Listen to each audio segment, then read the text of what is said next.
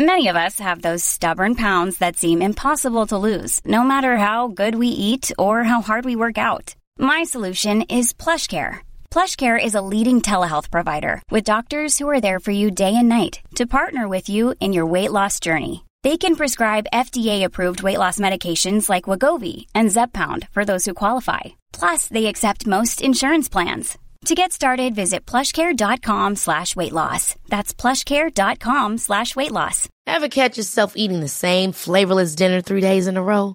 Dreaming of something better? Well, HelloFresh is your guilt-free dream come true, baby. It's me, Keke Palmer.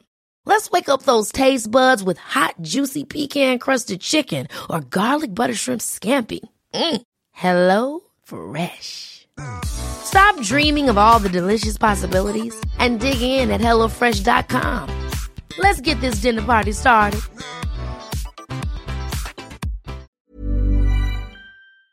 Hola, socios. Hola, equipo. My name is Neil. I'm Liam. This is John Nurberger from Kansas City, Missouri, USA. Murray Field near Brisbane in Queensland. Edinburgh. Barcelona. And I'm a socio. I'm a socio. I'm a socio of the big interview. Hi there, I'm Liam from Edinburgh, and I'm a socio because not only do you get to hear the world's top players speaking about their time on and off the park, you also get to hear Graham try and slip in a reference about Aberdeen in every show.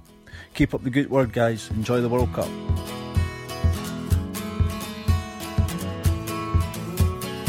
Hello and welcome to another episode of the Big Interview at the World Cup. My name is Neil White, and in an airport in Krasnodar, awaiting a flight to Moscow, is Graham Hunter. Graham, where precisely are you and the Spain team heading? Yeah, it's uh, it's over to Moscow a day early. I'm not quite sure why. Nobody's shared with us the reason for not flying on what we like to call here in the tournament match day minus one. I guess speculatively, some of the elements would be that Krasnodar has been sweltering under 45 degree heat. Moscow's not quite that mad. It's patently an extra test that you're playing the host. Spain have a very bad record of never beating World Cup hosts when they play them during tournament. It's Russia in Moscow in the last 16. That adds a, what would you say, a certain frisson, a certain tension, maybe getting accustomed to the surroundings in the capital, the extra traffic and whatever. Maybe all these elements come together to add to Spain deciding to go, what is it, about sort of 15, 16 hours early. At any rate, that's what we're doing. Heading to the Russian capital with the Luzhniki Stadium on our minds. And the knockouts are beckoning not just for Spain and Russia, but for everyone. So instead of looking forward or enjoying what's in front of us, let's look back at matters resolved these past couple of days. Starting with the departed champions, Germany. Now, they took a bit of a battering after their loss to South Korea, and there were stories about a split in the camp along the famous Kroos Boateng fault line. But to me, across three games, they weren't miles away. They had chances in all those games to win. What do you think the reasons for their exit are? Look, let me turn the telescope round a little bit to start with. One of the things I think that we learn to try and avoid is having an instantly complete analysis and say it was this. I think that's okay if you if you're forced to on television, you have to come up with snapshots. Then very good, that's your living. One thing to say is bloody hell, don't be world champion. Italy um, depart the group as world champions. Spain depart the group as world champions. France depart the group the next time the trophy comes along after being world champions. Now Germany. So there's a goddamn lesson for you kids. Don't ever become world champion at football. Secondly, I, I want to put something that I said at the beginning of the tournament back in focus again. I'm not certain that Manuel Neuer carried a whole heap of blame for the goals conceded or for Germany's failure. But I genuinely thought that Joachim Löw made an error. It, wouldn't. You could never call it inexplicable. Neuer has been more than a keeper, he's been a lieutenant. He's been iconic. There have been times when he's been number one in the world. There have even been times when he's looked unbeatable. But those times are long gone. And I would say two things. Number one, when you're out for nearly a year at that age, having previously, in my judgment, honestly not any longer looked top four, top five keepers in the world. And then two, you ignore the fact that Marc Andre Ter Stegen, not that he's fashionable, nor that he it's Barcelona he plays for. He's been in the form of his life. Young, hungry, very much motivated by being number one. I think you build your first cornerstone of a World Cup defence by making a better decision than Joachim Löw did. Beyond that, flipping hell, Neil, who would be a manager? Was it wise for Özil and Gundogan to do what they did with the Turkish leader Erdogan? You'd say no, and how the hell can Joachim Löw be blamed for that? He can't. Was it divisive? to have half the country, the majority of the politicians in Germany, Stefan Effenberg with the loudest voice saying, kick these two out of the squad. Did that help? Did that help their performances? Did it help unify the squad? Patently not.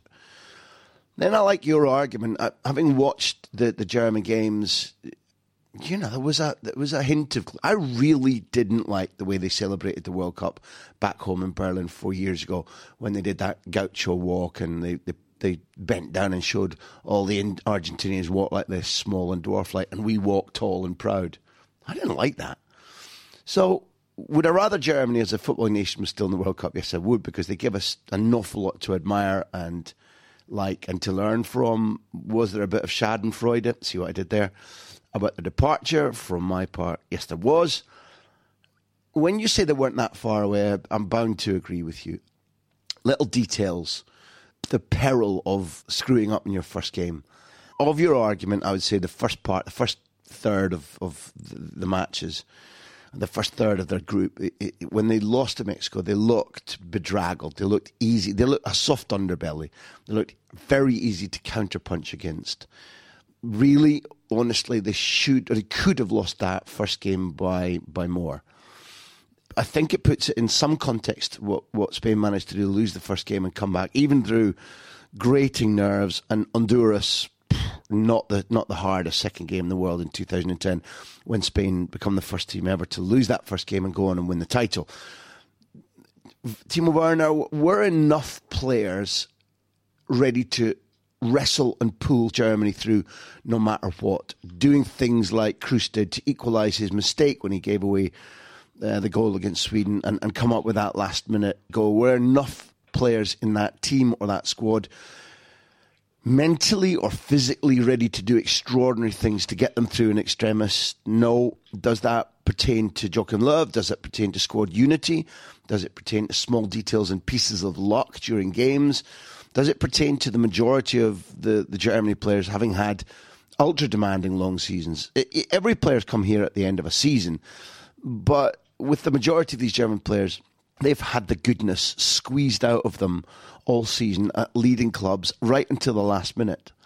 And therefore, that old joke we used to tell at school when you say, I, I say, I say, I say, what's the secret of good comedy? And the other person says, I don't know. What is this? Your timing, you shout across them. And um, in World Cups, timing is a very, very big element. Who goes on a run? Who wakes up during the group stage? Who wakes up after the group stage? Or like Germany, who doesn't really wake up at all? Yeah, I, I want to go back to the very start of your response there when you were mentioning the fact that, you know, who would be world champion. I mean, that stat is remarkable now. Since France won in 98, all but one champion has gone out in the group stages. And I just wonder if that's a rogue stat or if it's if it's something looking at. I mean, the example you had with Neuer over Ter Stegen. How do you drop a world champion? You know, how do you drop Manuel Neuer? This one I think was easy and clear. Manuel Neuer at that age could have accepted being told, "You've been out for a year, mate. It's just not your time this time." That's at one end of the spectrum. The other part of the spectrum, for example, and I think this answers to your call, you know very well that in 2012, after the final against Italy, Xavi says to Del Bosque, in fact, the day before the final, that's me, boss. I've had it. And Bosque says, Are you crazy? We're going to win again in Brazil. We're going to the, when you say the home of football, you know, the, they call them the Pentacampeons, the, the national team which has dominated world football, and I include Germany in that description. And therefore, Xavi is seduced by Del Bosque into staying on, you know, not just two years, but into a period whereby if everything isn't functioning around him, he can look a little bit as if athleticism, because of the pain, and he was suffering terrible pain um, in and around his ankle. That that seemed to be something that people had lost faith in. And so Xavi is persuaded to stay against his better judgment, stays, plays pretty well in the first game, sets up the goal, and is ruthlessly dropped for no good reason in the second game. And Spain can't keep the ball, can't play against Chile, and go out. So when you look at the spectrum, I think that's the end of the spectrum whereby a coach says, okay, leader, friend, you know, esteemed colleague, if you want to retire, I'm not going to bend your arm behind your back. And then you get generations. If I'm not wrong, France is world champion, and the theme's developing here. Take a hugely incapacitated, wounded Zidane to Japan and Korea, and it simply doesn't happen for him. And if I'm not wrong, he plays bandaged up, and you can see that timing again is wrong, is against him. And that judgment thing that you've talked about, but how does a coach say to a leader or to several generational leaders, your time was 12, 18, 24 months ago? Yeah, that's hard. I Casillas is another example. Yeah, Casillas needed to be dropped in, in 2014. That's that's right. Maybe not on the evidence of the season preceding, in that I thought up until the final of the Champions League, where he makes an error for Atleti's goal, Iker is fighting hard, is is showing that his sort of leave me alone, I'm idiosyncratic, I'm me, can be something that helps him react. And then in the tournament, the evidence of your eyes in training was that Pepe Reina should have played from match one. Yes, you're right. He's another example. And I think if you look at how Italy played, which I guess was South Africa, the age factor, players who felt a little bit frazzled, no longer, not hunger sated, but no longer driven, no longer at exactly that right age. I think the age and how many seasons you've slogged through summer after summer of either a Euro, a Confederations, a World Cup, and then a club tour. These, these, you could do carbon dating. Yeah, that cycle looks very different in 2018 than it did in you know the 60s and the 70s. Yeah, there's no question about that. They're highly tuned. They're they're almost using cryogenics. They get all the privileges and all the wealth you could ask for, but boy, we squeeze every last drop of diligence out of them, and eventually that that frazzles people. Okay, out of Germany's group came the swashbuckling Mexicans, and I think you have to be impressed by Sweden, right? I mean, what a response to that crushing defeat by Germany to get through from them. A friend of the podcast, Lee Roden, pointed out that this group of players contains six of the team that won the 2015 UEFA Under 21 Championships. And I just thought, time and again, we seem to be seeing this kind of generational kind of graduation. I go way back to remembering uh, one of my first interviews with Frank Lampard, and I said, England really don't have a tournament mentality. And he said, You're right, I absolutely agree. I said, Don't you value what you learned with the under 21s? And he bit my hand off immediately that that idea about living together um, abroad for a period in the summer where understandings are formed that break down club barriers on a training pitch, but also friendships or loyalties are formed that can, they don't always, but can haul you through the big version of the tournament in due course. Really, honestly, seriously, whether I genuinely see Sweden as a threat to the last four, no. Um, just in pure talent, I don't.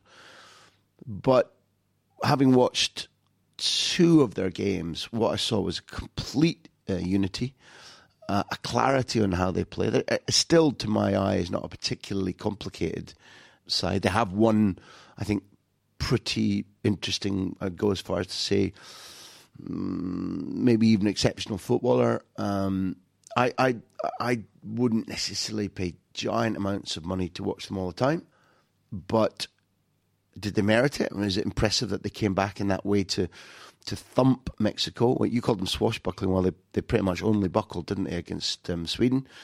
Um, it was to me something of a shock result. I didn't think Mexico would be pushed around so or make so many errors. And therefore, look, kudos to Sweden. Happy for Sweden, yes. And that element of what's the gap now?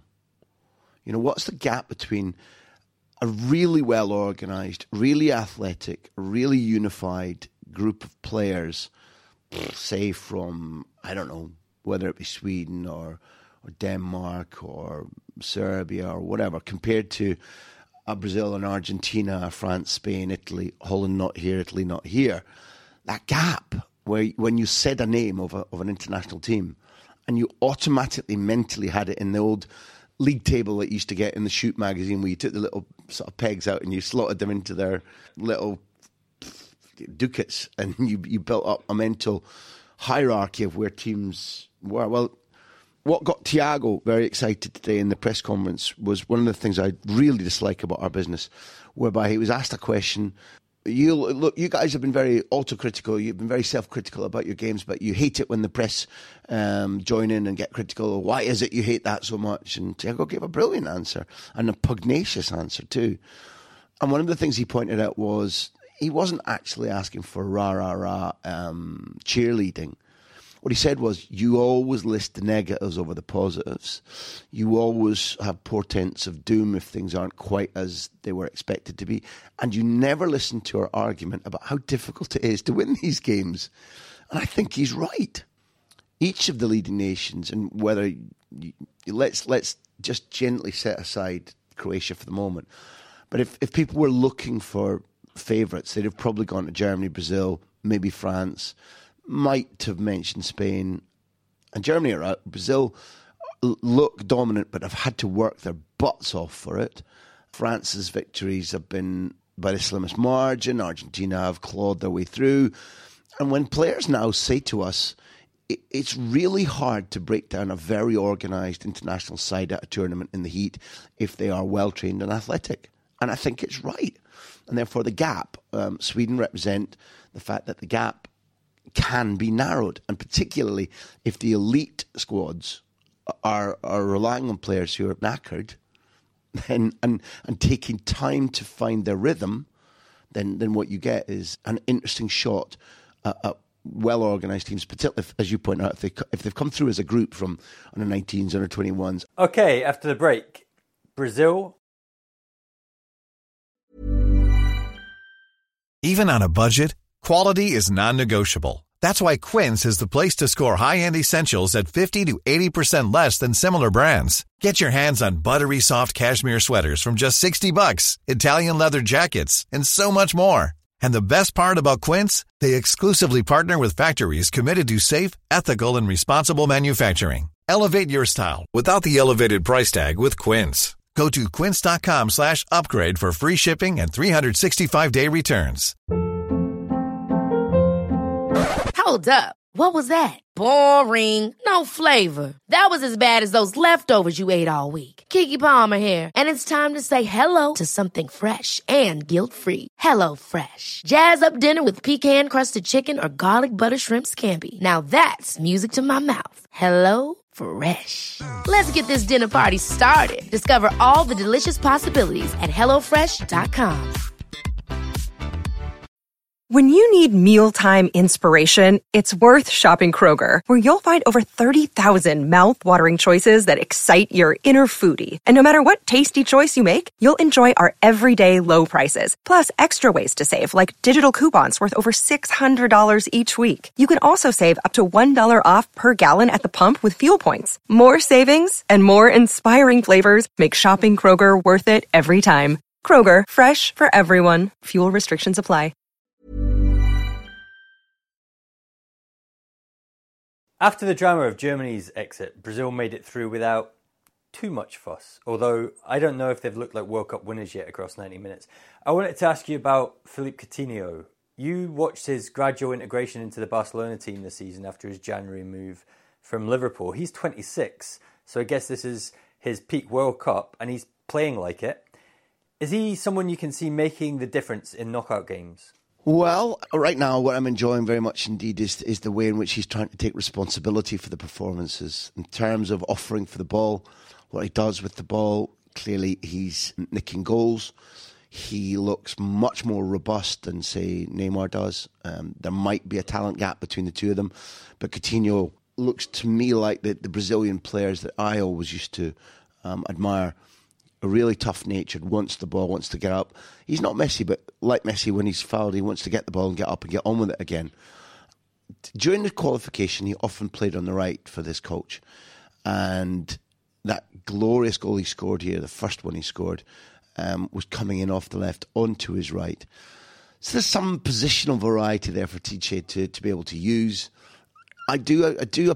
What you said appeals to me a lot in that, well, physically, mentally, in terms of confidence, he seems to feel that this is his big opportunity. He's playing. I, look, it might be a cheap word to use, but he is playing with a bit of a swagger. But he also is playing as if he's in the zone, as if he really feels that everything, all the component parts, are clicking for him himself. I think he's one of two. I mean, not only two, but two stand-up players for Brazil would be him and the keeper. Whether Alisson has had to do utterly marvellous things throughout the three games, maybe not. But what he gives you is whenever he's called into action, particularly if it happens to be close range, is a great feeling of solidity, a great feeling of a guy, again like Coutinho, who feels like he's in command. Now, I like that. And I, I'd take issue with you a little bit. I think Brazil do look like World Cup winners right now. They've barely conceded. It's been seat of the pants a little bit, but I thought that they I thought they gave Serbia a bit of a boxing the other day. I didn't really think it was very close. They are looking reasonably good at keeping the ball. I'm sad for Marcelo. I like him very much as an individual. He has his mad moments, but uh, again, the, the number one bumper criterion is who would you pay to watch? Well, I'd pay to watch him. I've no idea. I haven't had time to check on how his recuperation is, but you know, I'm, I'm not that much of a fan of footballers in tears, but when, when he looked so tearful going off, it didn't make me feel optimistic about how quickly we'll see him again, and that, that makes me a little bit sad. And right now, you know, there's there's more to come. There, there, I can't believe that there won't be more goals from Gabriel Jesus or from Neymar, and and as such, uh, uh, for the rest, for the other teams, I fear that Brazil are looking like that typical World Cup Brazil, where they they gain momentum and where they have depth of squad. And again, they look well trained and they look confident. So right now, I think they they they, they paint as, as stick on favourites. And yes, like you, it, it, feels as if Coutinho himself believes he's in a special moment and he's worth watching. You mentioned the tension with a small t between Neymar and, and Coutinho. I mean, Neymar, as always, is definitely the sort of poster boy of the Brazil team and to some degree of the World Cup. But in, in almost every game, Coutinho has probably had a bigger influence on the outcome. And Neymar's already huge reputation for simulation has incredibly been embellished during this World Cup, something I didn't think was, was possible. Do you think there's a negativity surrounding Neymar that maybe even affects him? I, I really like learning football. It's the basic thing that gets you and me and Martin and the socios excited is talent, achievement, people who can seize the moment, the players of destiny. But I really enjoy watching footballers learn and mature and change. And honestly, I haven't seen that enough in Neymar for my taste. Very often, um, when he was at Barcelona, I wrote a little bit defensively about him because, listen, frankly, he was too often having the shit kicked out of him. And I didn't like the fact that people would only pinpoint the fact that he is immature on the pitch and will cry and whine and, and roll around when, when in actual fact what he's trying to do is is equalise things in his own mind because he doesn't feel that the referee's protecting him. And an instance is there, but given that we want talent to flourish, and given that we know what the laws are that referees are supposed to apply, I will stand up and use either radio or television or a written format plus podcasts to defend a guy like him if he's having the shit kicked out of him or if he's been provoked all the time. But from the manner in which he left Barcelona, he was perfectly entitled to go. He had a buyout clause. But from the manner in which he left there to the way in which he's behaved at Paris Saint Germain until now, the balance has gone the other way. It's as if he feels the, the world owes him love or the world owes him ultra protection or the world owes him a great World Cup. And I'd rather he learned uh, and watched the greats and said, I see what has to happen here. I have to take things by the scruff of the neck. Now, the other day, and I'm sorry, uh, listeners, I forget which game. The other day, you could see the back of his socks with stud holes in them. Now, that's where I want referees to be fearless about saying, there's a red card for you, son. There's a red card now. Because much as though I like a bit of aggression and physical power in football, and I do like little battles being fought out between players. And I don't mind a bit of equalising going on because that's the way I was brought up. But I don't want to see stud holes in the back of Neymar's socks. I don't. And therefore, I'm going to be temperate in, in criticism, Neil. I understand your point of view. I understand it's a worldwide phenomenon of people laughing at Neymar or taking the piss out of him. And I think he's he's got the mix wrong personally in this tournament. But I saw that, these assaults on him, and I have some degree of sympathy for what he goes through time after time. And it's when he takes matters into his own hand by trying to to draw the referee's attention to look how hard my life is, rather than ensuring that he wins a game himself, which he has the capacity to do, that's where I think the balance of approbation and you know dislike would would go towards the positive. Okay, we're going to let Graham catch us playing there. Tomorrow, we'll get a flavour of Moscow, where Spain face Russia in the Luzhniki on Sunday. Until then, I'll remind you that there is money off razors for you at trygillette.com forward slash big interview. Free beer awaits you at beer52.com forward slash big. That's the word beer, the number 52.com forward slash big. And after the music you're about to hear, which as always comes from Beer Jacket, you'll hear Graham telling you how you can support the podcast as we gear up for a new season of big interviews. For now, that's our show. Thanks for listening. I really hope you're enjoying these World Cup shows. We've got huge plans for next season but we do need your help to make them happen. Go to patreon.com forward slash Graham Hunter right now to become a socio, a member, to join us, to support us. You'll get an extra big interview every month, plus lots of other bonus content. Last season, our members got nine exclusive big interviews, including Rafa van der Vaart, Troy Deeney, and Roberto Di Matteo. So go to patreon.com forward slash Graham Hunter. Do it now, please.